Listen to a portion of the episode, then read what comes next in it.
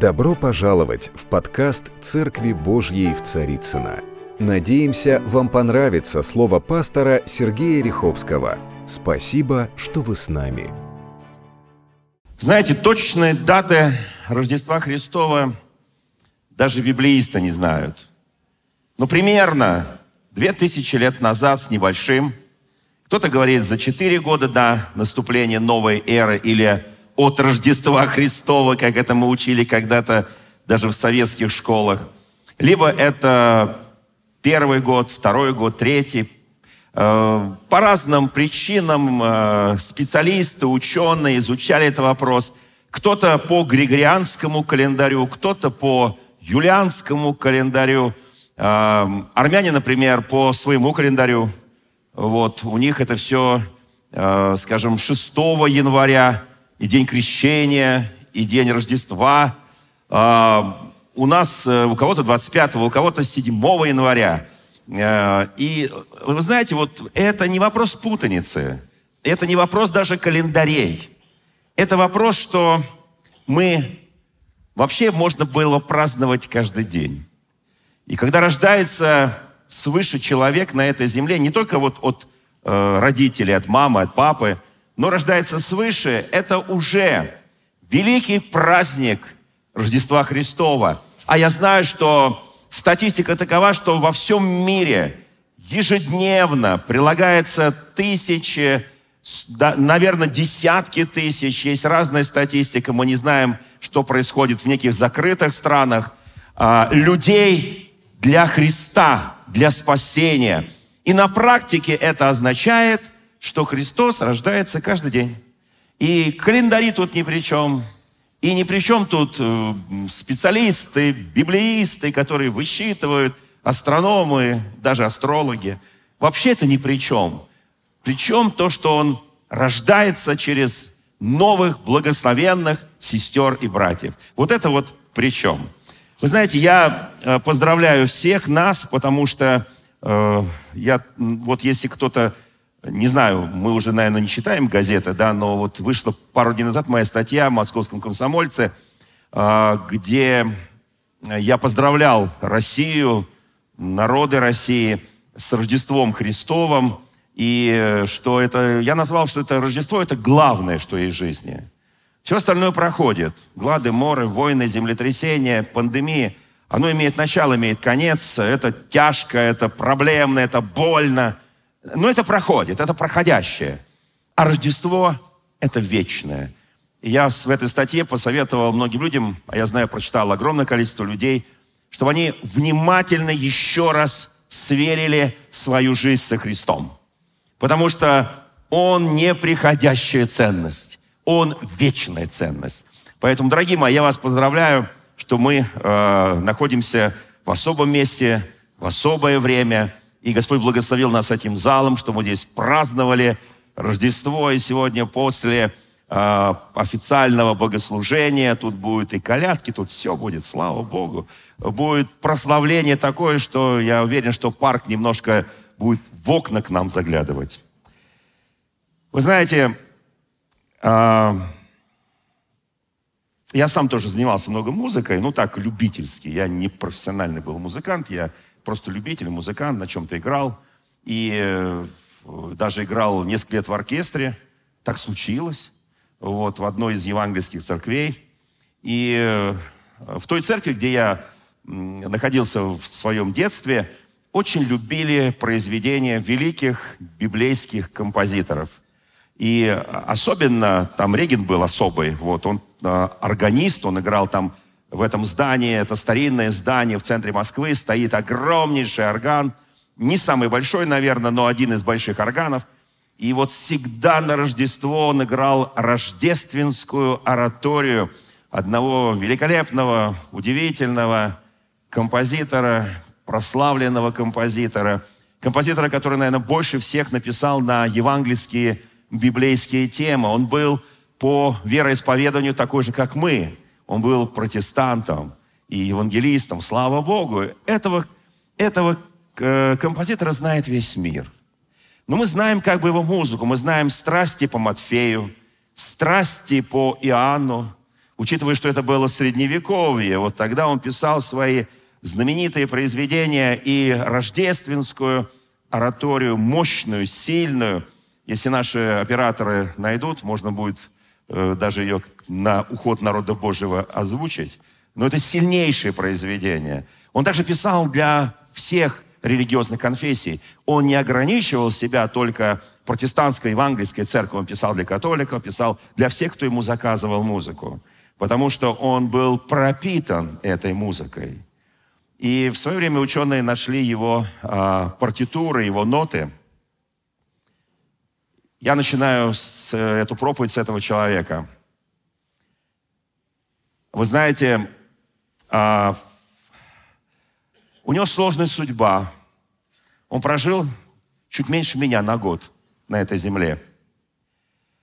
Первая его жена умерла, и половина детей, которые она ему родила, тоже умерли.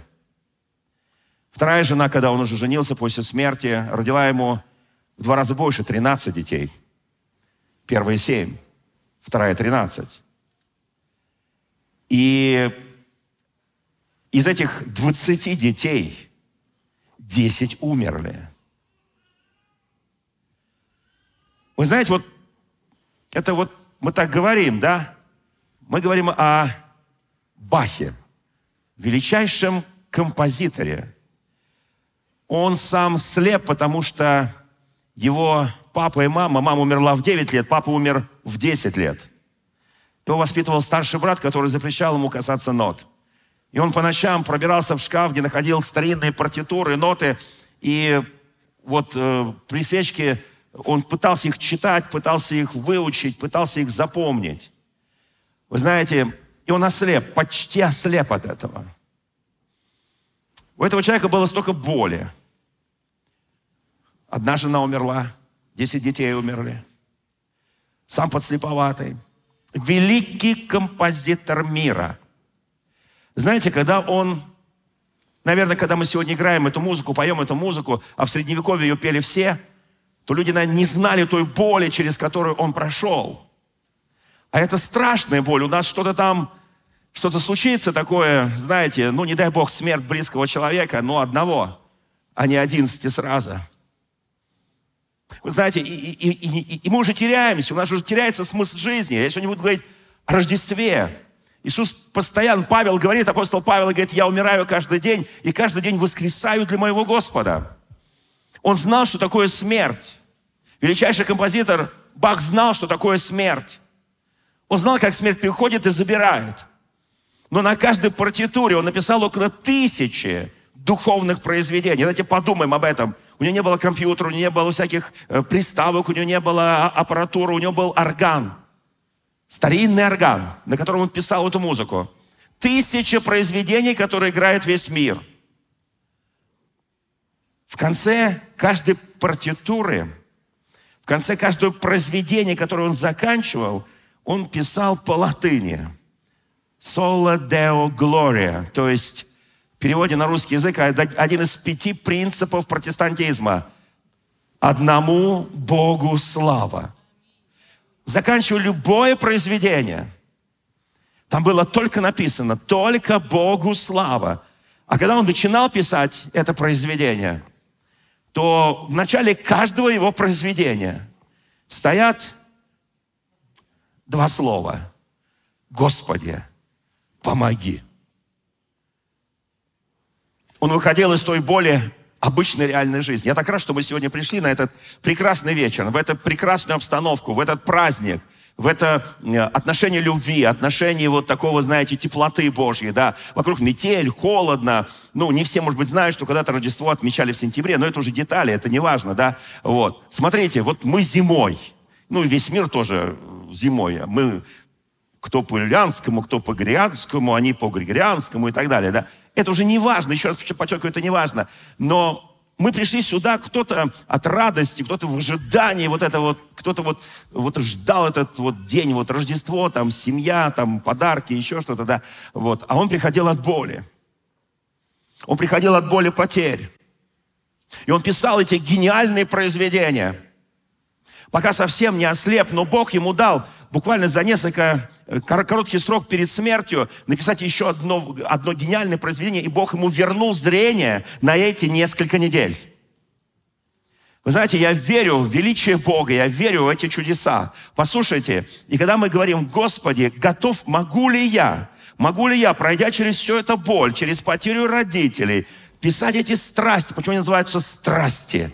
Потому что это музыка страсти, это музыка ревности, это музыка жажды, желания Бога. Это музыка, которая позволяла средневековому слушателю, которые слушали в храмах, в церквях, э, кто где, потому что, вы понимаете, магнитофонов не было, ничего не было, электричества не было и так далее. Они слушали, они приходили в храм и заполняли эти костелы, храмы и соборы. Они слушали эту божественную музыку. И сердца плавились. Потому что эта музыка, вот что он написал, Баха как бы о себе в третьем лице. Я хочу, чтобы мы это запомнили. И не только наши музыканты, наши вот хор, прославление, музыканты, которые наверняка знают музыку Баха. Не уверен, что кто-то ее сможет, может быть, вот так же на органе сыграть, но, может быть, кто-то и сможет. Может, да? Слава Богу, слава Богу. Вот что вот что он писал о себе.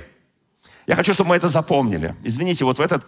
Если вот он написал рождественскую ораторию, я понимаю, что это, эта музыка, она настолько удивительная. Вот что он написал на, э, на партитуре. Баха, то есть он о себе имел в виду, можно играть только молясь. Вот давайте запомним. Баха можно играть только молясь. Играешь, он пишет, словно творишь молитву. Музыка Баха – это разговор человека и Бога. Кто может так сказать о своей жизни, о своей работе? Я прихожу на работу, это музыка моей работы, это мой разговор с Богом. Я прихожу в церковь, я вижу братьев, сестер, я слышу молитву, я слышу проповедь, я слышу поклонение, прославление. Я вижу, как движется Дух Святой. И я говорю, моя церковь – это разговор Бога и человека. И можно находиться в церкви, молясь, в состоянии молитвы. Ты приходишь, еще раз подчеркиваю, в семью, в любое место, на раб... где бы ты ни был, для тебя это место разговора человека с Богом. Именно так писал о себе великий композитор – который написал органную, потрясающую, удивительную музыку, которая играет по сей день. Слава нашему Господу. Мне вот хотелось в начале этой проповеди определиться с этим, чтобы мы э, проходили через эти праздники, вообще через всю свою жизнь. И все, что мы делаем, все, что мы делаем, как он писал, мою музыку играть можно только молясь. Потому что это мой разговор с Богом, это твой разговор с Богом, это наш разговор с Богом. Я верю, что это удивительный разговор с Богом. И э, сегодня у нас здесь будет и духовный концерт, и мы будем говорить с Богом. Давайте слушать это как разговор с Богом. Когда наше прославление, вот я иногда говорю, Господи, ну, мне так хочется подойти к некоторым и сказать, ну, брат, сестра, когда звучит прославление, ну, ну, ну как-то вот, ну, делай движение, там, я не знаю, там, ну, радуйся, ну, сними вот эту маску печали, боли. У тебя не умирало 11 близких людей. Ты не ослеп настолько, насколько он ослеп. Его не сразу брали на работу, многие сомневались. Вот я сейчас не хочу о нем рассказывать. Но просто это такой пример верности, посвященности и доверия Богу. Это талантище, величайший талант. Почему? Потому что все, что он делал, он делал для Бога. И поэтому я хочу, чтобы мы из этого Рождества вынесли для себя важный пример. Я буду все, что делать, делать для моего Господа. Это мой разговор с Богом. Что бы я ни делал, что бы ни делали мои руки, мои мозги, куда бы ни ходили мои ноги, это мой разговор с моим Богом. Вы знаете, очень многое поменяется в жизни. Многое, многое, многое, многое. Итак, слава Богу. Я знаю, что у нас на молодежном служении все эти четыре недели перед Рождеством зажигались разные свечи, э, так называемое ожидание Адвента, ожидание Рождества. Это пророческая свеча, это ангельская, вифлеемская, это пастушья свеча. Ну, мы здесь вот не зажигали, здесь есть некоторые вопросы безопасности, но тем не менее, да. Вот. Но в нашем храме, в нашем доме молитва на прохладно, эти свечи горели, и слава нашему Господу. И я знаю, что в огромном количестве храмов, семей эти свечи они горели и всегда будут гореть. И я очень хочу сегодня поговорить о тайне. Вы знаете, вот для меня жизнь Баха – это тайна. Потому что если мне сказали, готов ли бы ты быть таким великим, известным, но пройти через всю боль, через что он прошел, я не знаю. Но я понимаю, что есть тот, который сделал больше Баха. Есть тот, который сделал невозможное. Это тайна в тайне. Я назвал рождение Христа, его всю жизнь и его подвиг, который он совершит на Голгофе, это тайна в тайне. Это великое божественное. Само понятие Бог – это уже тайна, потому что Бога никто не видел, потому что его увидеть невозможно и остаться живым. Но все его слышали. У нас есть особый духовный слух ощущать Бога.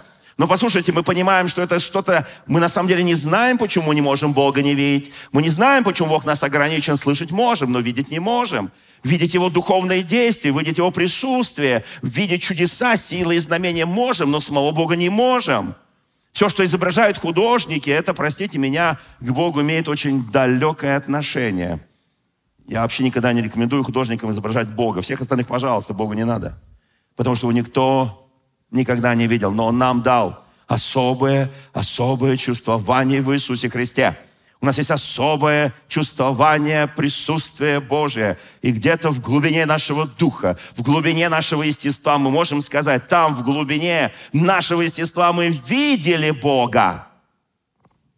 Ну как мы видели Его? Мы видели, знаете, как я как-то рассказывал, из э, книги одного известного православного священника, отца Александра Мени, который написал о том, как с 63 года до нашей эры э, римские полчища вошли и взяли храм Иерусалимский. Они вошли туда, э, чтобы посмотреть, что там у них в святой святых. И командующий, будущий величайший император попросил, чтобы отодвинули эту завесу. Она была тяжелая, один человек не мог ее отодвинуть.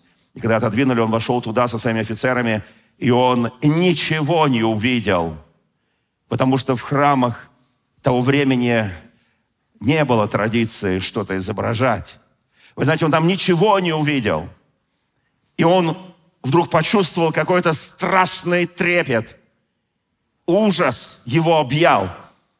И историк пишет, что он в ужасе со своими офицерами, они бежали оттуда, из этого святое святых, потому что они столкнулись с тем, что они не могли понять, то, что там обитала незримая Незримый Бог, которого невозможно увидеть. Он там обитал. И Он коснулся их. Знаете, вот что говорит Священное Писание.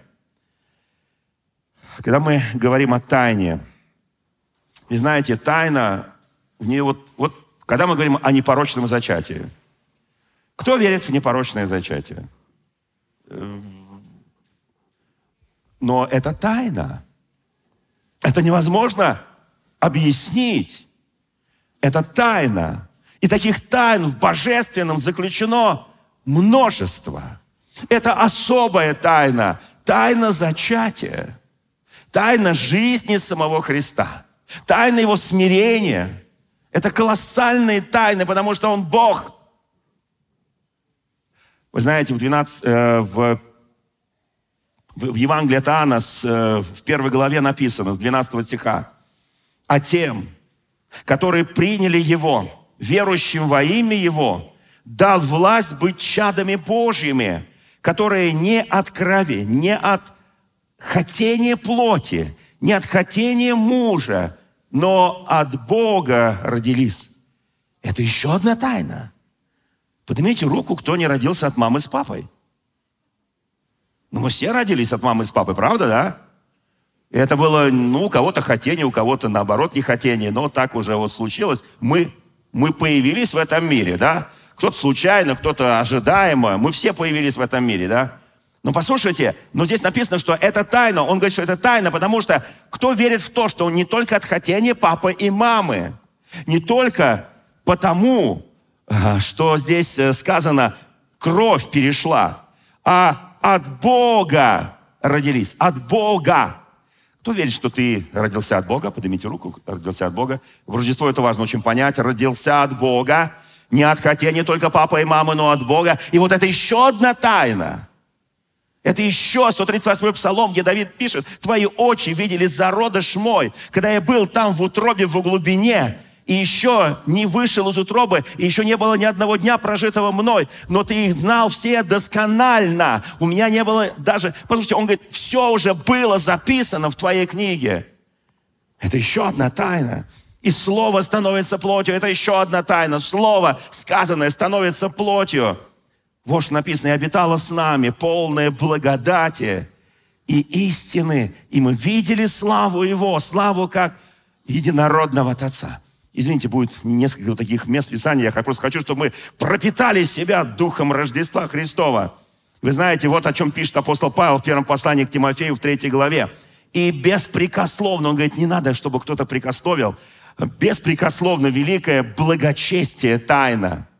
Благочестие, то есть охрана от греха этого мира. Бог явил себя во плоти, оправдал себя в духе, показал себя ангелом, проповедан в народах, принят верою в мире, вознесся во славе.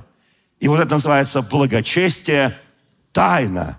Вы знаете, друзья мои, мы с вами имеем великое преимущество перед теми, кто еще не знает Иисуса Христа. И я хочу, чтобы нас это немножко опечалило, с одной стороны, обрадовало, у нас есть преимущество, опечалило, что еще многие люди не знают Христа. И чтобы мы настроили себя на то, чтобы эти люди познали Христа. Это великое благочестие тайна. Итак, свет пришел в мир, пишет Иоанн.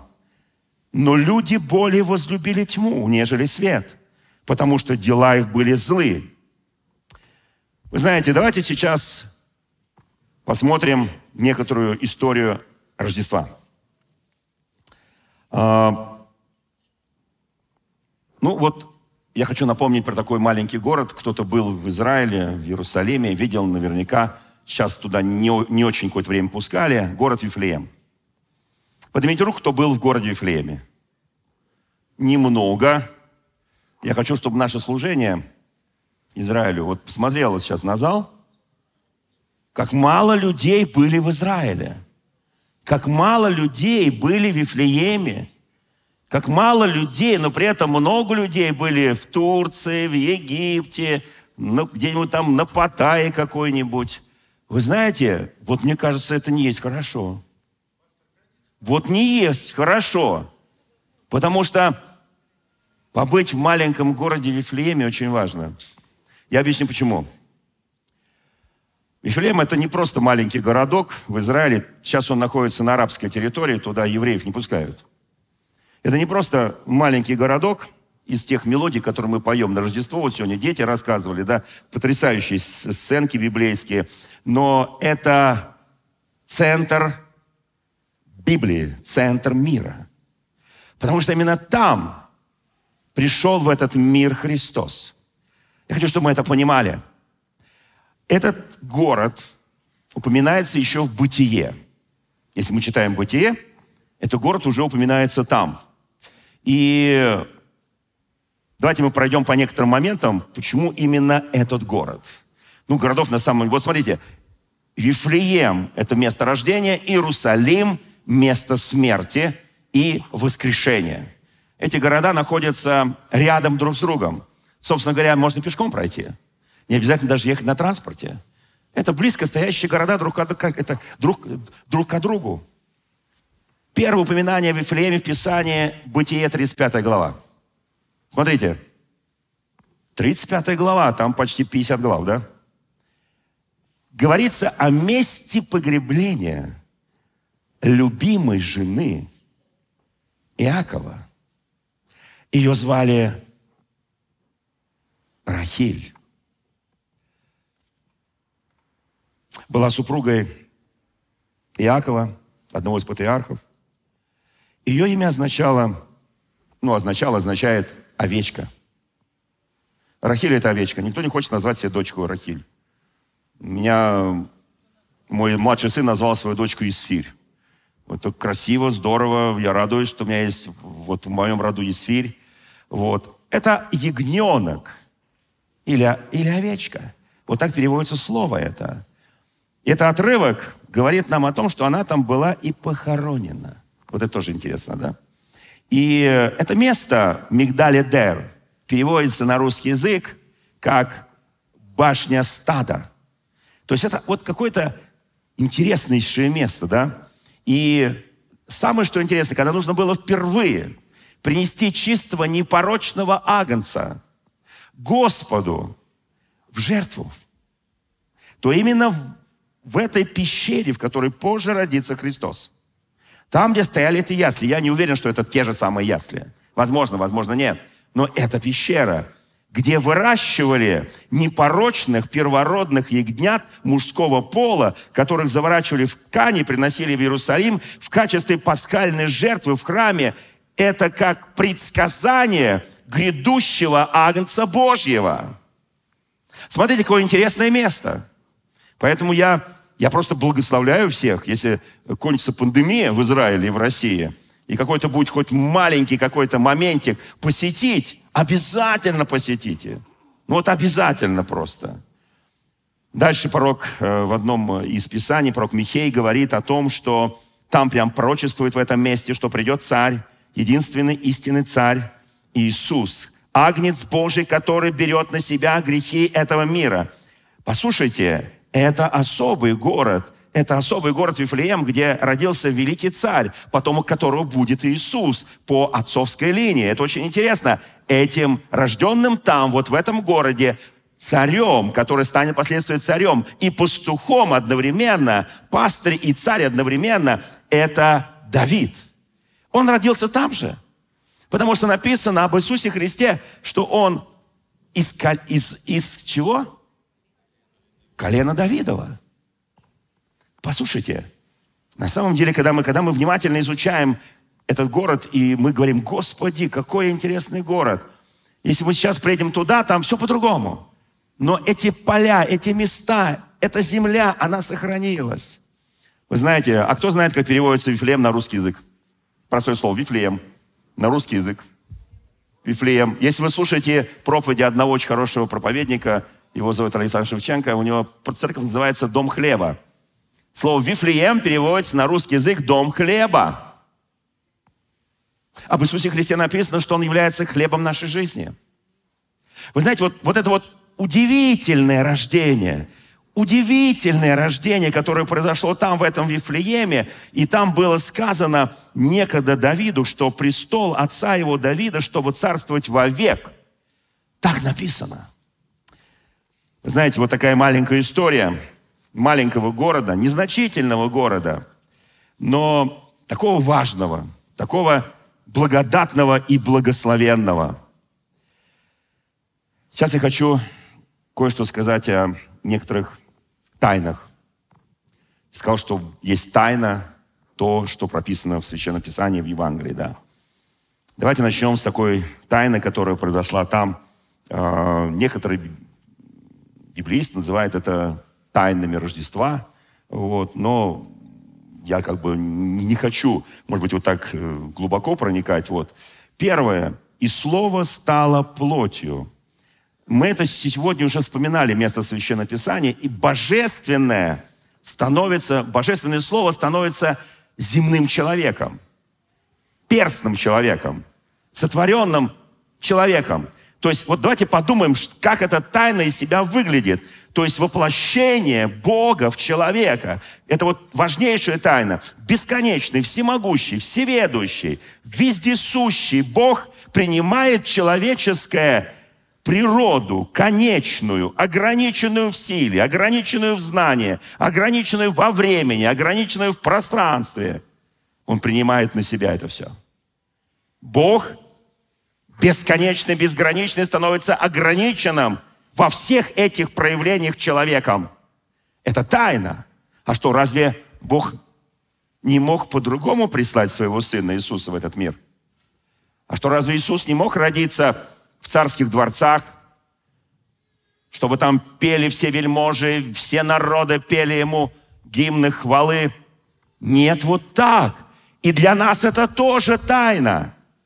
Потому что это, это на самом деле, потому что каждый из нас, я, я, я хочу приоткрыть маленькую-маленькую тайну для нас. Каждый из нас мечтает о богатстве, каждый из нас мечтает о более успешной жизни, каждый из нас мечтает о возможностях и так далее. Но здесь У Бога ровно другой подход. Он мог погрузить его в неги, в славе, в золоте, в деньгах, в богатстве. Мог? Мог. Почему не сделал? Это тайна. Почему он родился в хлеву? Почему он родился среди э, скотинки, которая там мычала, вот как наши дети, мычала там, не знаю, кукарекала? Почему? Потому что есть некая тайна. Потому что истинный царь рождается по воле Божьей. И когда плоть человеческая принимает на себя присутствие Божьей славы, то у человека получаются те же самые уже не такие ограниченные возможности, а бе, тоже безграничные возможности. Слушайте, я, я просто хочу, чтобы мы это сейчас услышали. Понимаете? Почему это Бог сделал? Вот для меня это вопрос. Знаете, мы так с вами привыкли, что у нас э, вот Рождество, и там родился Христос, он родился в хлеву, он родился в вертепе и так далее, что, но на самом деле это, это парадокс христианской веры. Потому что он так и прожил всю жизнь. Его ни разу не пригласили в царские дворцы, разве только избить, наказать, оклеветать. Разве только с этой целью? У меня всегда вопрос, как могло вечное обитать во временном? Как могло вместить в себя конечное, бесконечность Божью? Вот давайте подумаем, мы с вами конечные, да, мы с вами временные, правда, да? Скажи соседу, ты конечный и временный. Вы знаете, мы все, мы все умрем однажды. Кто, кто, кто это знает? А для, для, для христианин, нет, знаете, время рождаться, время умирать. Мы сегодня говорим о, о Рождестве, и неплохо вспомнить, вспомнить еще о смерти. Послушайте, все мы умрем, написано, да? Там написано, что некоторые изменятся.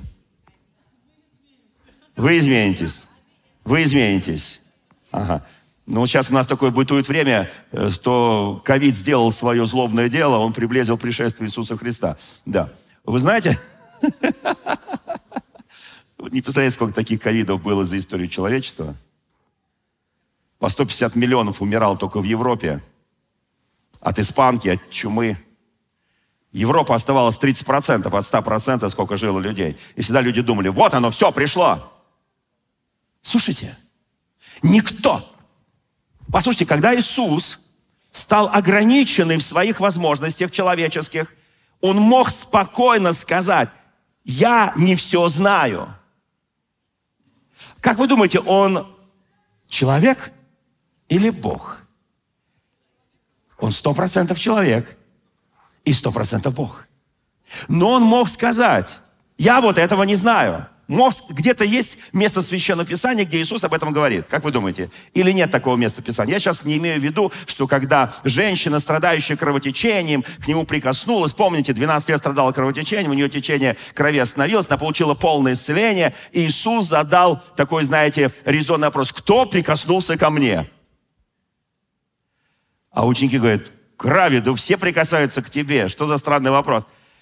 И он этим самым он показал, что, но не, я сейчас не об этом месте говорю. Он показал, что вот, вот, вот как-то он пропустил это. Ну, ну, ну, наверняка он знал всех этих сотен, которые к нему прикасались. Но как-то вот не сакцентировался, пропустил эту возможность сказать, да, я знаю, вот эта женщина, вот теперь она исцелена там, и все. И она таилась, помните, она таилась, потом сказала, да, это я, я прикоснулась, вот потому что, потому что, потому что. А я говорю о другом месте. Когда Иисус говорит, о дне своего пришествия, о кончине мира. И он говорит, что Отец скрыл это ото всех. Ни ангелы не знают, ни сын не знает. Послушайте, на самом деле это очень интересно. Послушайте, Бог на самом деле сделал вот этого ребенка, рожденного в Ефлееме, такой божественный человеческий ребенок, да, который вот любые многие события, которые происходили в этом мире, они вызывали глобальные изменения этого мира. ну, глобальные изменения, там, Римская империя, там, какие-то глобальные вещи, да, там, которые происходили, которые меняли вообще мир, да, там, какие-то глобальные завоевания, там, э, и так далее. Все это меняло мир. Если сказать языком ученых, когда родился Христос, в мире даже какое-то мягкого движения не произошло, какой даже ряби на поверхности не было. Так тихо он пришел в этот мир. И 30 лет Господь его оберегал и хранил. Когда к нему пришли волхвы, да, они принесли ему золото, ладан и смир, ну все понятно, золото царю, э, ладан кому? Богу, священнику, да, потому что ладан и смирну или миру кому? смертному человеку на погребление. Вот эти три дара. Знаете, я думаю, что они там еще кое-что дали, иначе бы они в Египте просто не прожили. Они прожили в Египте много-много лет, пока не умер Ирод, который искал, пока не умерли не только Ирод, но все искавшие его души. Вот послушайте, это очень важно. Это принципиально. Они там находились только потому, что пришли волхвы. На самом деле история не умалчивает, кто они такие были. Ну, там им имена придумали, э, включая там Мельхиор и прочее, там вот эти волхвы. На самом деле это были они говорят волхвы, другие говорят, это были цари. Это, они пришли не одни, они пришли с охраны, они пришли в сопровождении там многих. Это были богатейшие люди. Они принесли не просто там какое-то, знаете, колечко золотое с пальчика сняли и положили на блюдечко. Нет. Это нечто большее. Но послушайте, первое, что очень важно для нас, великий Бог вдруг становится человеком. Затем он должен пройти через еще одну тайну. Тайну унижения. Э, поднимите руку, кто, кому нравится быть униженным. Ну, такой, знаете, такой вот мазохистский дух. Не нравится, нет? Что вы говорите? Не нравится, да? Он, будучи образом Божьим, уничижил себя самого, приняв образ раба. Для чего он это сделал? Послушайте, конечно, его жизнь, ну, я уверен, что римские газеты о нем вообще ничего не писали. Ну, там было что-то подобие газет. Я уверен, в древнем мире вот какие-то там были религиозные движения, религиозные подвижки, но все. Он, который создатель Вселенной, посетив нас в образе человеческом, а его приходе трубили ангелы на небесах. А кто слышал эти звуки трубы? Пастухи. И все. Иерусалим даже не проснулся, хотя это в зоне видимости. Вифлеем даже не проснулся. Как спали, так и спят. Я подчеркиваю, от его, от, от его прихода в эту жизнь, и он начинает жизнь человеческую через рождение э, от девы. Слушайте, чудеса за чудом, да. И он, проповедуя всю свою жизнь, становится для многих так и непризнанным плотником. И он будет нести свое служение без дома, без имущества, без семьи. Против него будут выступать священники, садукеи, фарисеи – цари, вельможи его будут гнать, злословить, и в конце концов его распнут. Его даже будут оскорблять, и будут говорить ему, что он мошенник, что он мятежник, что он богохульник, когда он скажет, что, помните, из 81-го псалма, он скажет, что вы боги, помните, да? Вот.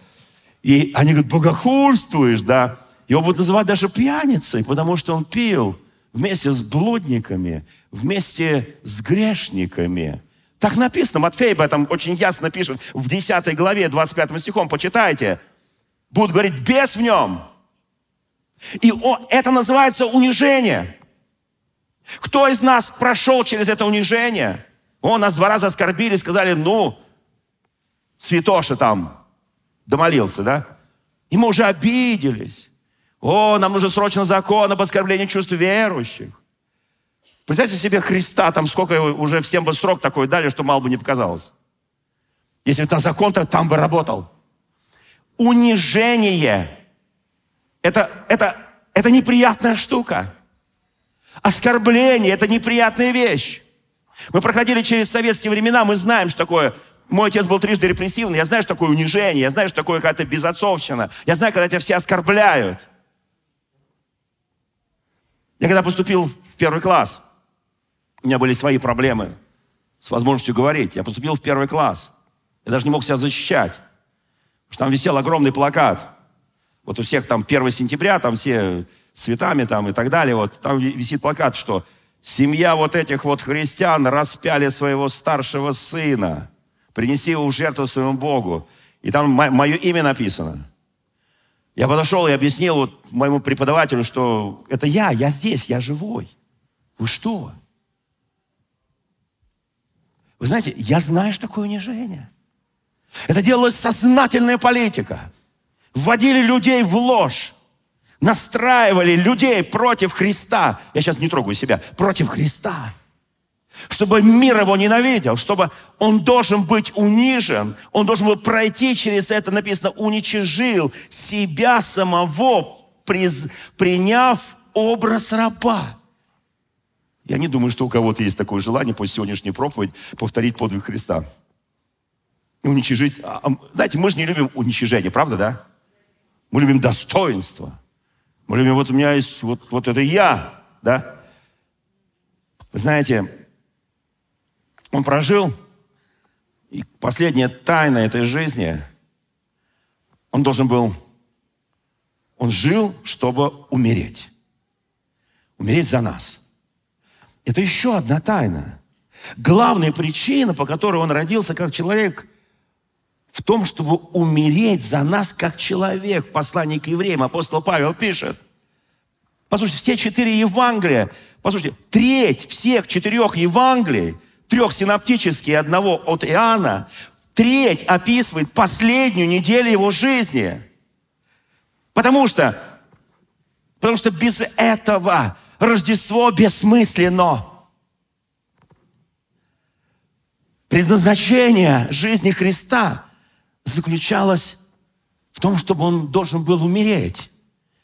Умереть позорной смертью преступника на римском кресте.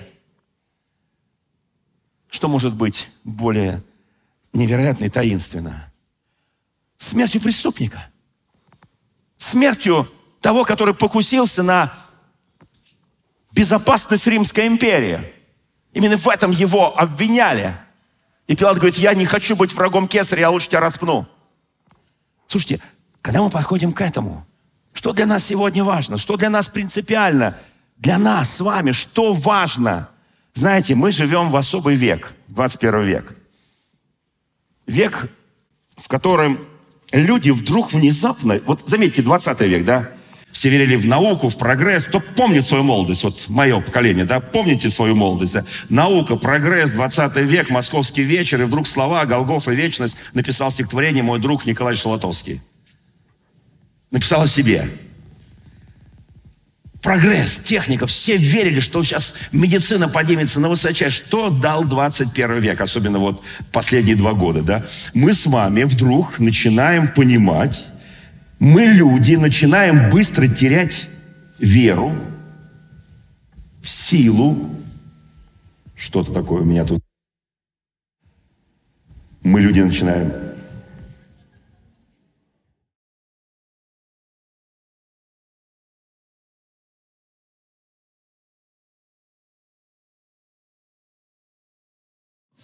Да, как я заговорил про науку, технику, прогресс, техника не выдержала, понятно. Нет, это вот лишнее свидетельство Божьей славы. Вот, вот в последние пару лет люди начинают быстро терять веру в силу и способность науки решать наши проблемы. Это правда. Мы столкнулись с интересными вещами. Мы многое можем достигнуть. Но я очень благодарен вы знаете, что давайте еще раз удивимся рождественским тайнам. Я даже, вот, заметьте, не стал их сильно объяснять. Потому что это, вот, это, это я могу читать в семинаре, лекцию в академии библейской и так далее. Я просто хочу, чтобы мы понимали, что это тайна, которая дана Богом, которую не может разгадать человек. Она дана Богом. И мы с вами живые свидетели этой божественной тайны. И мы живем в этой тайне. Но как мог композитор Бах писать свои величайшие произведения, когда у него 11 могилок за спиной? Когда он подслеповат? Когда папа и мама еще 12-13 могилка? Как? Потому что Он сказал, я все делаю только с молитвой. Я научился разговаривать с Богом. Моя музыка – это разговор с Богом. Точно так же жил Христос. Точно так же. Слушайте, друзья мои, я подхожу к завершению этой проповеди.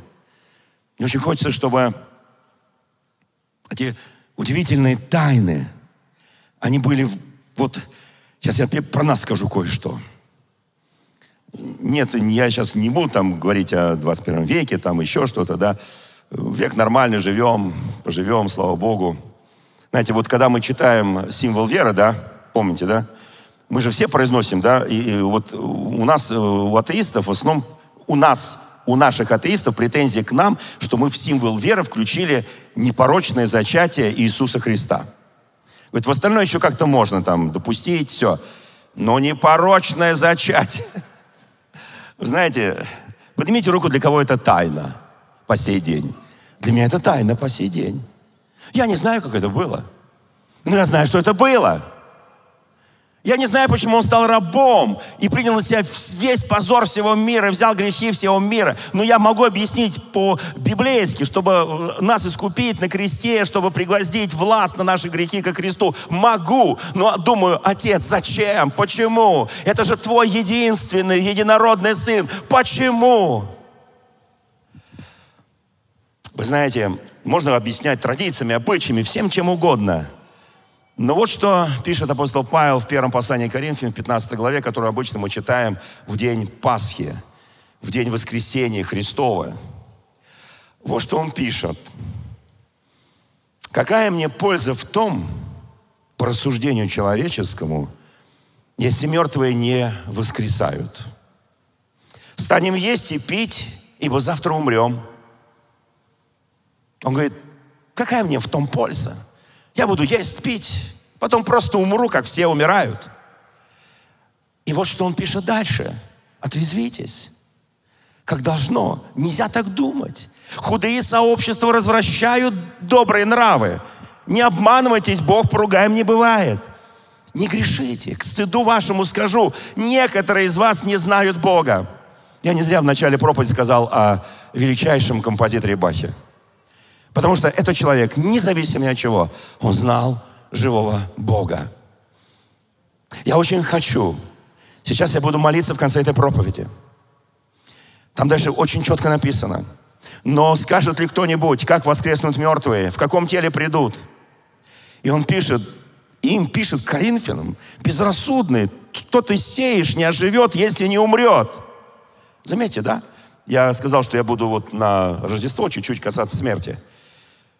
Что такое Рождество? Что такое Рождество новой жизни? Рождество чего-то, да? Кто-то должен заплатить за эту цену. Скажу откровенно, кто должен умереть для чего-то своего. Когда семья соглашается на очередного ребенка, они понимают, у них будут проблемы с, с квартирой, проблемы с жильем, проблемы с деньгами, проблемы с одеждой, проблемы с чем еще проблемы? Там, с детским садиком, проблема с работой. Скажут, а ты многодетный, вот пойдешь на нижестоящую работу. Все понимают, это жертва, понимаете? Это умирание. Но Павел пишет, если что ты сеешь, не оживет, если не умрет.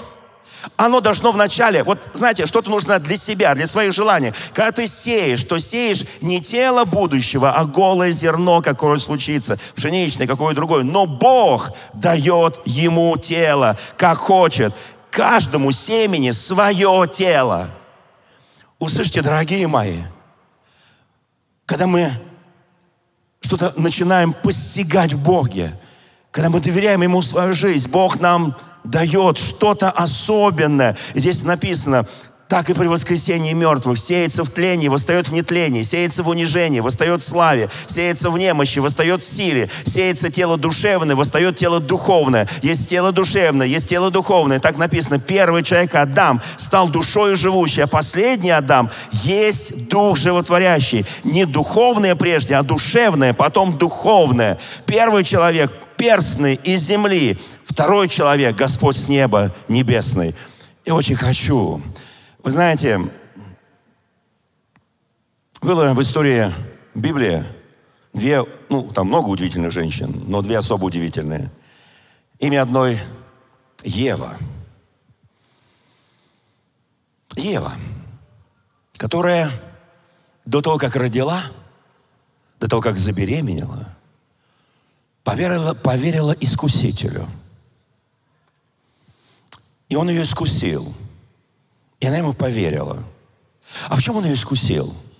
А подлинно ли сказал Бог, что если вы скушаете от этого дерева, познание добра и зла, вы сразу умрете. Ну, мы знаем, дьявол всегда лжец. И все, что он говорит, он говорит всегда свое, лживое. Понятно, что это была такая игра. Веришь, не веришь. Знаете, вторая женщина – это Мария, мать Иисуса Христа. До того, как она забеременеет, до того, как она родит, с ней тоже общались из другого мира. Ангел Господень, который пришел ей возвестить волю Божию. Она слушала его, она трепетала.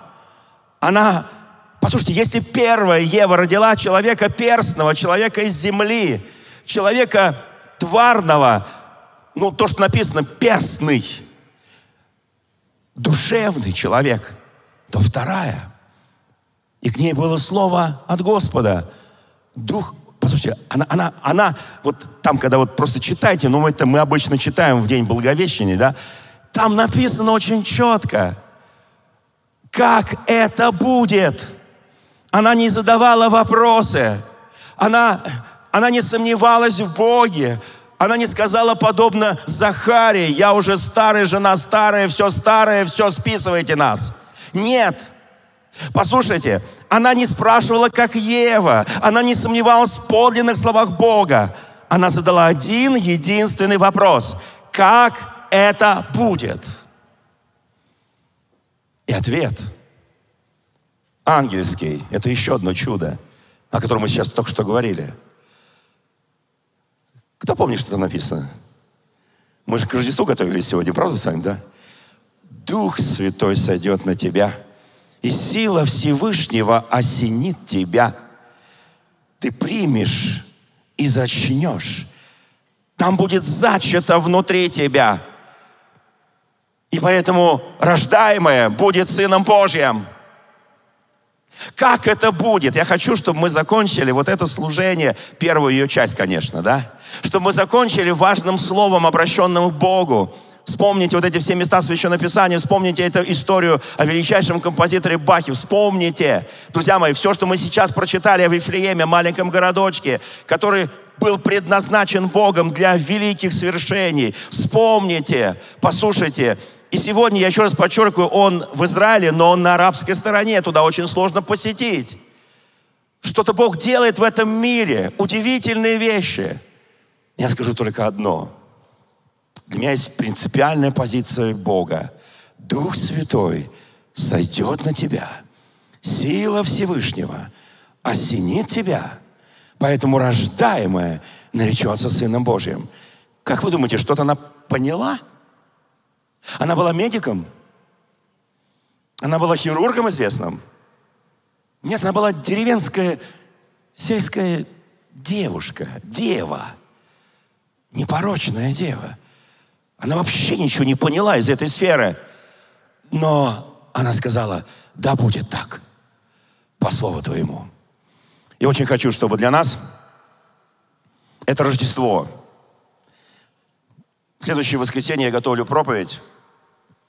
Она называется «Мудрость змеи, кротость голубя». Таким должен быть христианин. Никто не перкнулся?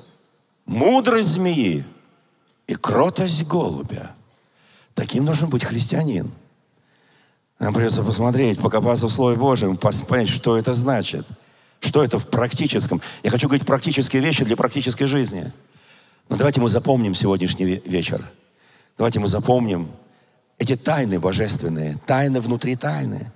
Давайте мы запомним и скажи, Господи, хочу исполнить Твою волю сейчас – вот в новый наступающий год моей жизни. Я очень хочу, Господь, прошу Тебя, я не знаю, как Ты будешь делать, что в моей жизни. Но я знаю, Господи, то, что Ты сказал Марии, Я не хочу говорить словами Евы. О, я, сомневаюсь, да, возможно, да, Бог говорил, а может быть не говорил, да, что-то такое мы слышали, что-то такое не слышали, может быть муж перепутал, может быть что-то еще. Послушайте, я хочу, чтобы мы отвечали на все слова, которые мы слышим из этого мира. Дух Святой найдет на тебя сила Всевышнего, да будет по слову твоему. Дорогие друзья, спасибо, что были с нами. И до встречи на следующей неделе на подкасте «Церкви Божьей в Царицына.